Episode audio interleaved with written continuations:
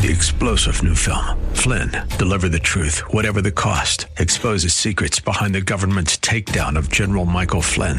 Flynn knew what the intel world had been up to. He ordered the first audit of the use of contractors. This set off alarm bells. He told the truth. He was the most dangerous person for Donald Trump to hire. They had to get rid of Flynn. Flynn, deliver the truth, whatever the cost. Available now. Watch it today. Go to salemnow.com. Salemnow.com. WLCC Brandon. Faith Talk Tampa. Online at letstalkfaith.com. Or listen on TuneIn and Odyssey. The following is sponsored by Verse by Verse Ministries and is pre recorded. See, in stating that Jesus is Lord, Peter is very clearly declaring the deity of Christ. This is a truth that the New Testament declares over and over and over again. For example, John chapter 1, verse 1. In the beginning was the Word, and the Word was with God, and the Word was God. Hebrews 1 3, speaking of Christ.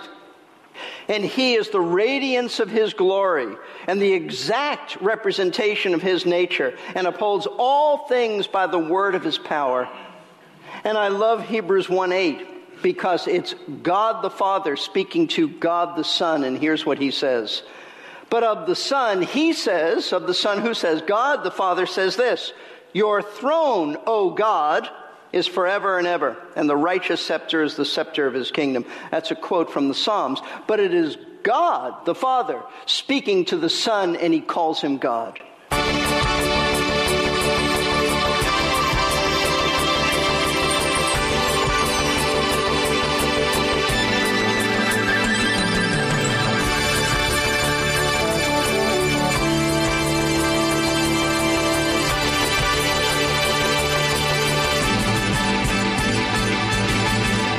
For some people, sharing the gospel might feel intimidating. As we are going to find out on today's verse by verse broadcast, there are some uncomfortable truths that need to be explained. However, we must remember that we are only the messenger, an ambassador sent by God with the truth. So when we have to tell someone they are a sinner, that is not our opinion. That is what God says. We will get into more of that on today's verse by verse broadcast with our teacher, Pastor Steve Kreloff.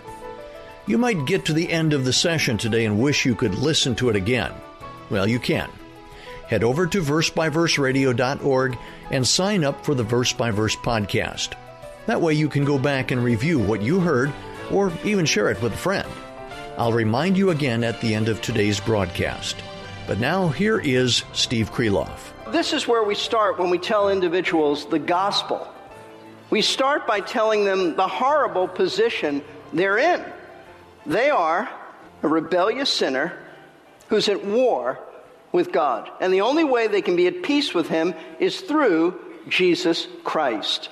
Now, at this point, Peter hasn't explained how Jesus Christ brings about peace between God and man. He's just mentioned that peace comes through Jesus Christ. And you see, what Peter's doing is he's building a case. He's establishing a rationale as to why these people need to trust Christ as their Savior. And this is where he begins by saying that God offers peace to them through Jesus Christ. And having just briefly mentioned Jesus in connection with God's peace, Peter immediately moves on to tell his audience more about Jesus, specifically who he is and what he's done in relation to salvation and how he, Christ, is the key to being at peace with God. And so, as Peter continues speaking, he gives a second truth that must be included in every gospel presentation. He tells them who Jesus Christ is and what he's done. Now, I want you to notice how Peter concludes his statement in verse 36. If you look back at verse 36, he concludes it by saying, He's Lord of all. What he means by this is that Jesus Christ is God. He's God, both of the Gentiles as well as God of the Jews. So he's Lord of all, because God shows no partiality or favoritism. Now, as you recall, this truth about God not showing any partiality or favoritism is what Peter had said in his opening remarks to these Gentiles. Back in verse 34, we read, Opening his mouth, Peter said, I most certainly understand now that God is not one to show partiality. And now he's simply declaring that the God who is impartial is none other than Jesus Christ. See, in stating that Jesus is Lord, Peter is very clearly declaring the deity of Christ.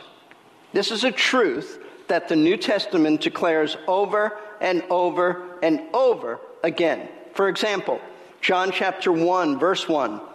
In the beginning was the Word, and the Word was with God, and the Word was God. Hebrews 1 3, speaking of Christ.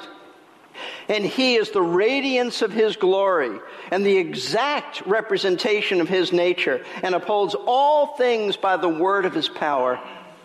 And I love Hebrews 1 8 because it's God the Father speaking to God the Son, and here's what he says but of the Son, he says, of the Son who says, God the Father says this Your throne, O God, is forever and ever, and the righteous scepter is the scepter of his kingdom. That's a quote from the Psalms. But it is God, the Father, speaking to the Son, and he calls him God.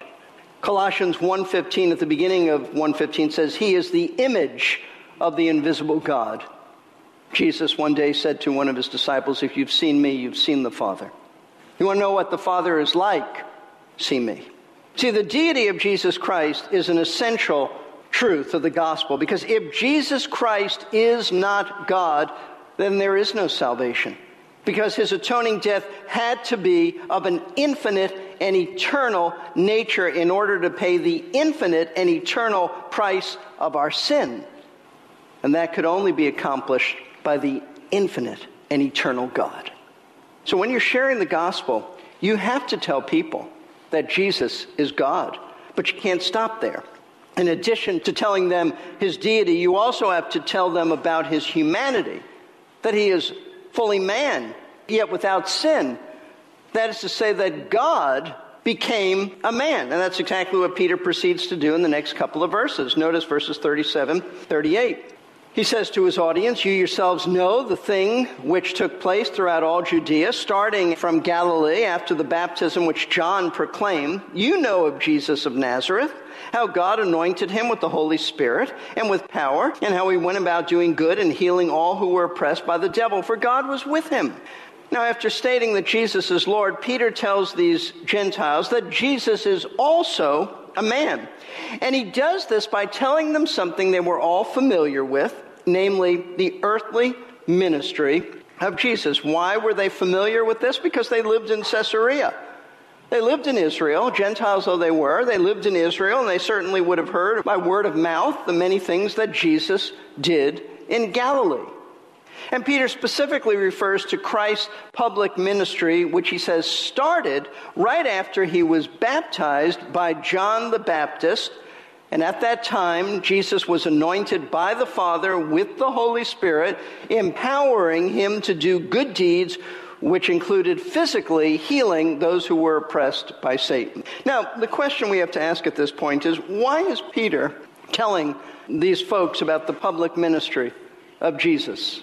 Why is it important for them to know that Jesus healed people and that he cast out demons? It's not as if these works of Christ have any direct bearing on their salvation. So, why does Peter bring these good works up? Listen closely. It's because these good works verify who Jesus is. That Jesus is the very human Messiah predicted by the prophets.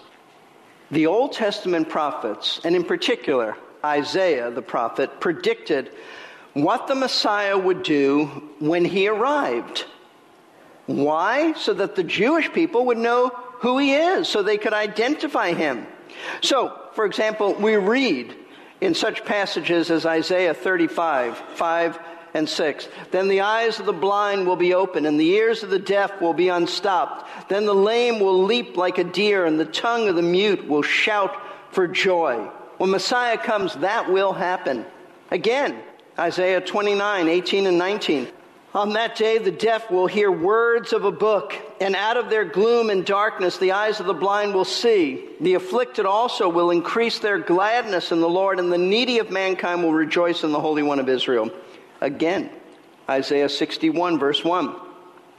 The Spirit of the Lord God is upon me because the Lord has anointed me to bring good news to the afflicted.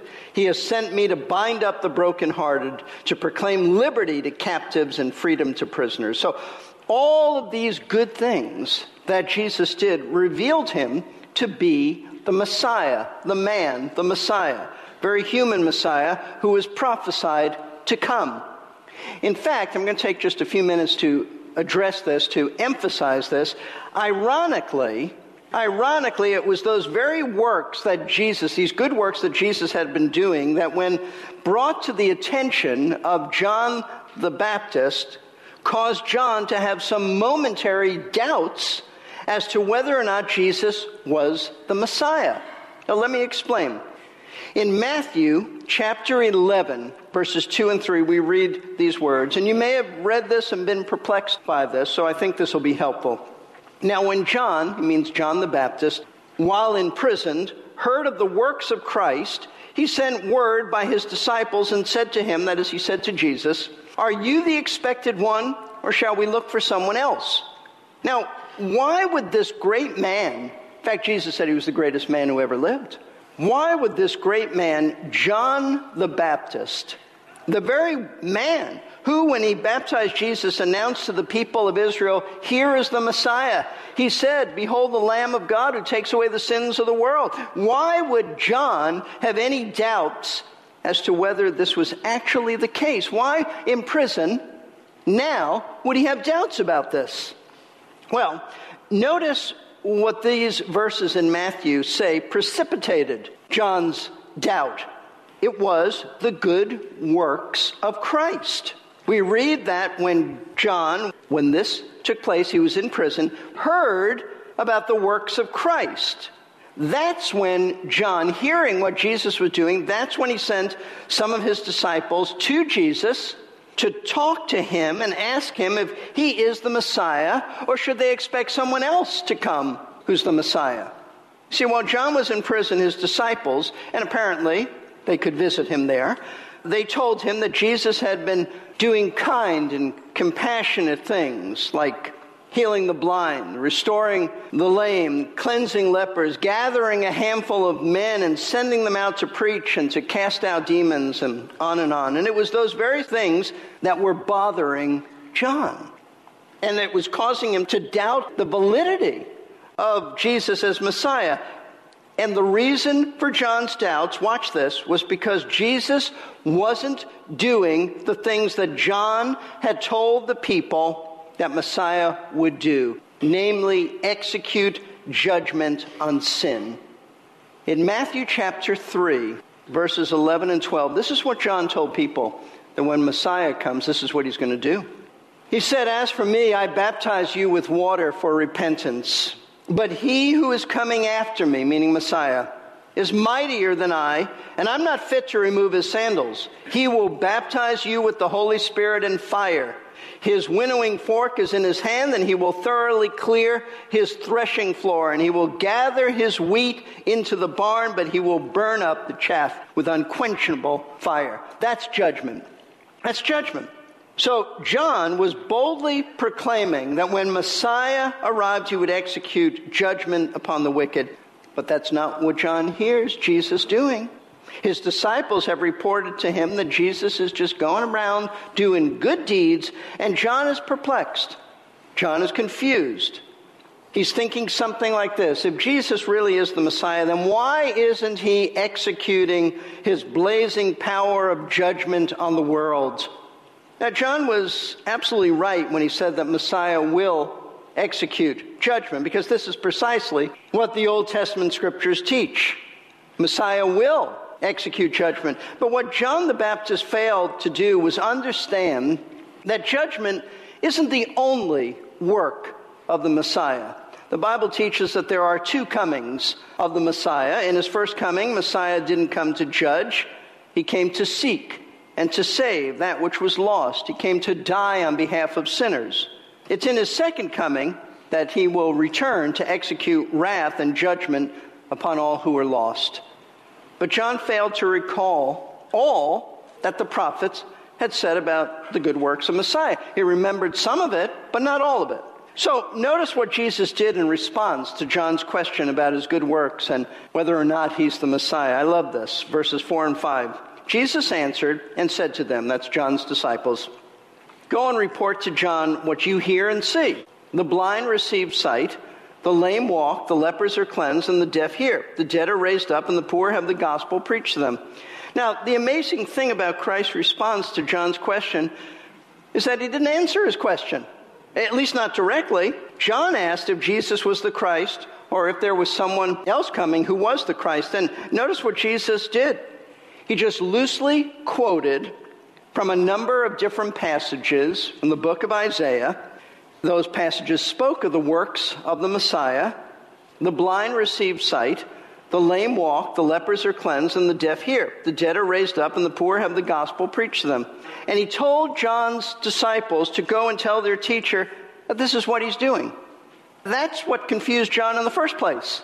Go back and tell him this is what I'm doing. This was Christ's answer to John.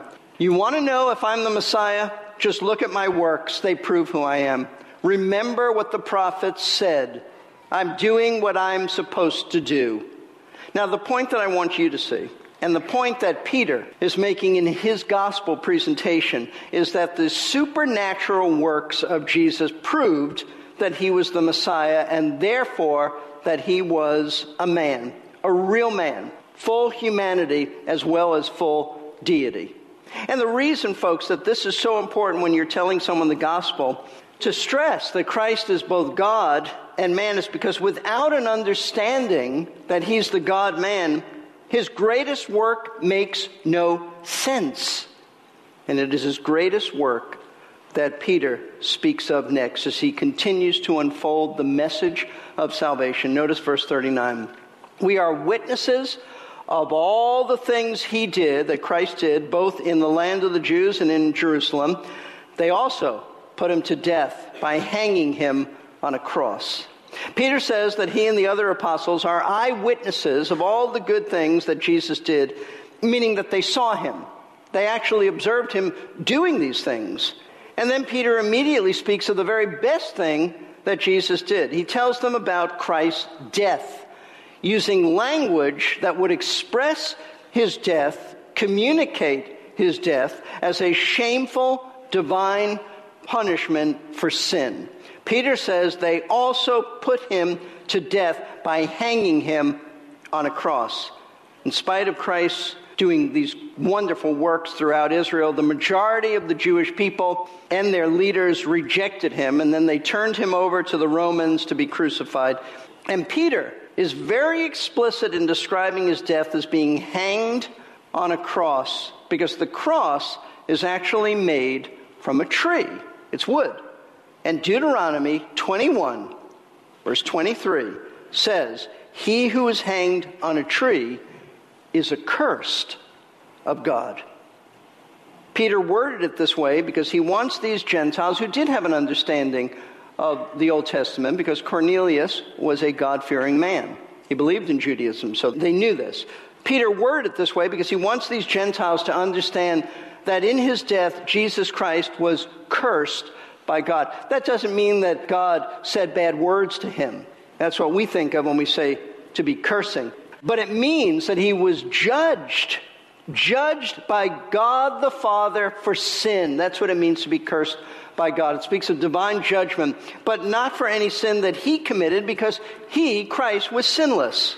You see, while hanging on the tree, Jesus was judged by God the Father in the place of sinners, meaning that the Father poured out his holy wrath on the innocent, undeserving Christ instead of on guilty, deserving us.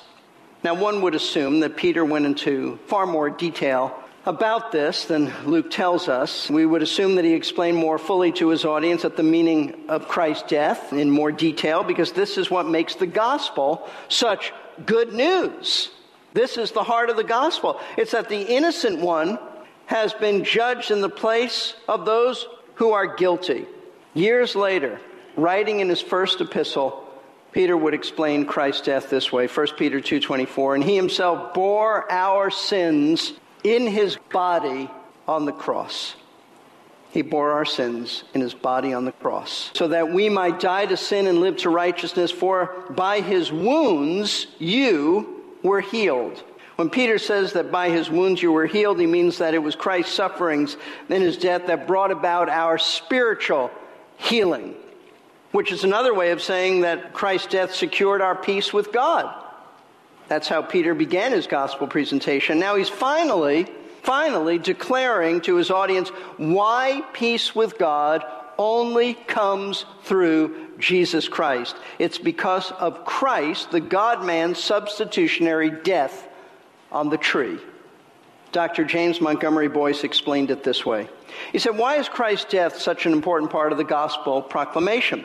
The answer is that he died for us in our place. This is how he made peace between ourselves and God the Father. Jesus made peace, as Peter's fellow apostle Paul says in another place, by taking the law that we have broken and that condemned us and nailing it to the cross. Colossians 2:14. Our sin is like a great wall between God and us. We cannot bridge it in order to make peace with God. We're on the far side of this wall fighting God all the time. How can that wall be removed? The cross is God's answer. At the cross, God took our sin, placed it upon Jesus Christ, and punished it there.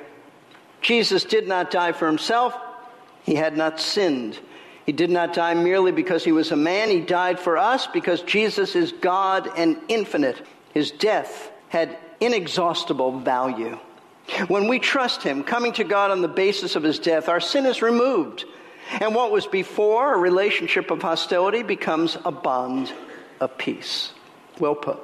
Folks, when you're sharing the gospel with someone, the meaning of Christ's death has to be clearly explained because his death is the sole basis for salvation.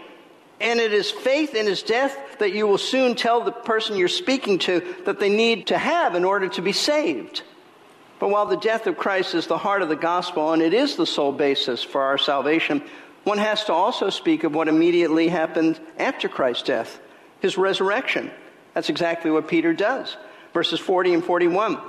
God raised him up on the third day and granted that he become visible, not to all the people, but to witnesses who were chosen beforehand by God, that is, to us who ate and drank with him after he arose from the dead. Now, having spoken of Christ's death at the hands of men, Peter says that God overruled their evil by raising Jesus from the grave on the third day and granting that he appear to some of his followers. Peter says, like me, like himself, and others who actually ate with him, drank with him. What Peter is doing is letting his audience know that the resurrection of Christ is no myth. It's no made up story. It's not a figment of one's imagination. It's not a hallucination. It really happened. It happened. And he should know this because he and a few others were privileged, he says, to spend some time with the resurrected Christ. They even had meals with him. They sat down, they had food, they drank with him. So they're very qualified to be his witnesses. It is no myth. Now, the reason Peter wants them to understand that Christ's resurrection really happened is because, note this, the resurrection of Christ is the Father's announcement, it's his declaration that he, the Father, has approved of Christ's substitutionary death for sinners, that his holy wrath has been completely satisfied by the death of Christ. Also, that Jesus is indeed the Son of God. All of that is what God the Father declares by raising Christ from the dead. Years later, the Apostle Paul would write to the Corinthians in chapter 15 that if Christ has not been raised from the dead, then our preaching is vain, your faith is vain also. He would also say, if Christ has not been raised, you're still in your sins. You see, Christ's resurrection is the Father's way of telling us that He has accepted, fully accepted, Christ's punishment for our sins so that we can have the assurance that having trusted Christ as our Savior, we will never be punished for our sins. Thank you for joining us today for Verse by Verse with our teacher, Pastor Steve Kreloff of Lakeside Community Chapel in Clearwater, Florida. We have been learning some things that are very helpful in sharing the gospel. And we need to make clear the reality of who Jesus is. We also need to explain that everyone is a sinner and needs a Savior. And as we just heard, the death of Jesus on our behalf is crucial. However, we must also explain the importance of the resurrection. Now, perhaps you would find it helpful to review today's lesson. That is easily done by surfing over to versebyverseradio.org and signing up for the Verse by Verse podcast. That's found at versebyverseradio.org. If you are blessed by what you hear, please encourage a friend to tune into this radio station for Verse by Verse. And I hope you can join us for our next broadcast, where we will continue in our study of The Gospel Comes to the Gentiles. Three star general Michael J. Flynn, head of the Pentagon Intelligence Agency, knew all the government's dirty secrets. He was one of the most respected generals in the military. Flynn knew what the intel world had been up to, he understood its funding. He ordered the first audit of the use of contractors. This set off alarm bells. The explosive new documentary, Flynn, Deliver the Truth, Whatever the Cost, and covers the facts behind this scandal. Flynn told the truth. He was the most dangerous person for Donald Trump to hire. I find out the worst enemy that I'm going to face in my life is right here in America. They took my assessment and they wanted me to change it. And I was like, I'm not changing it. They had to get rid of Flynn. With in depth interviews, archival footage, and never before seen personal records of the man behind the headlines. I just felt like I was drowning. Flynn, deliver the truth, whatever the cost. Available now. Watch it today. Go to salemnow.com. Salemnow.com.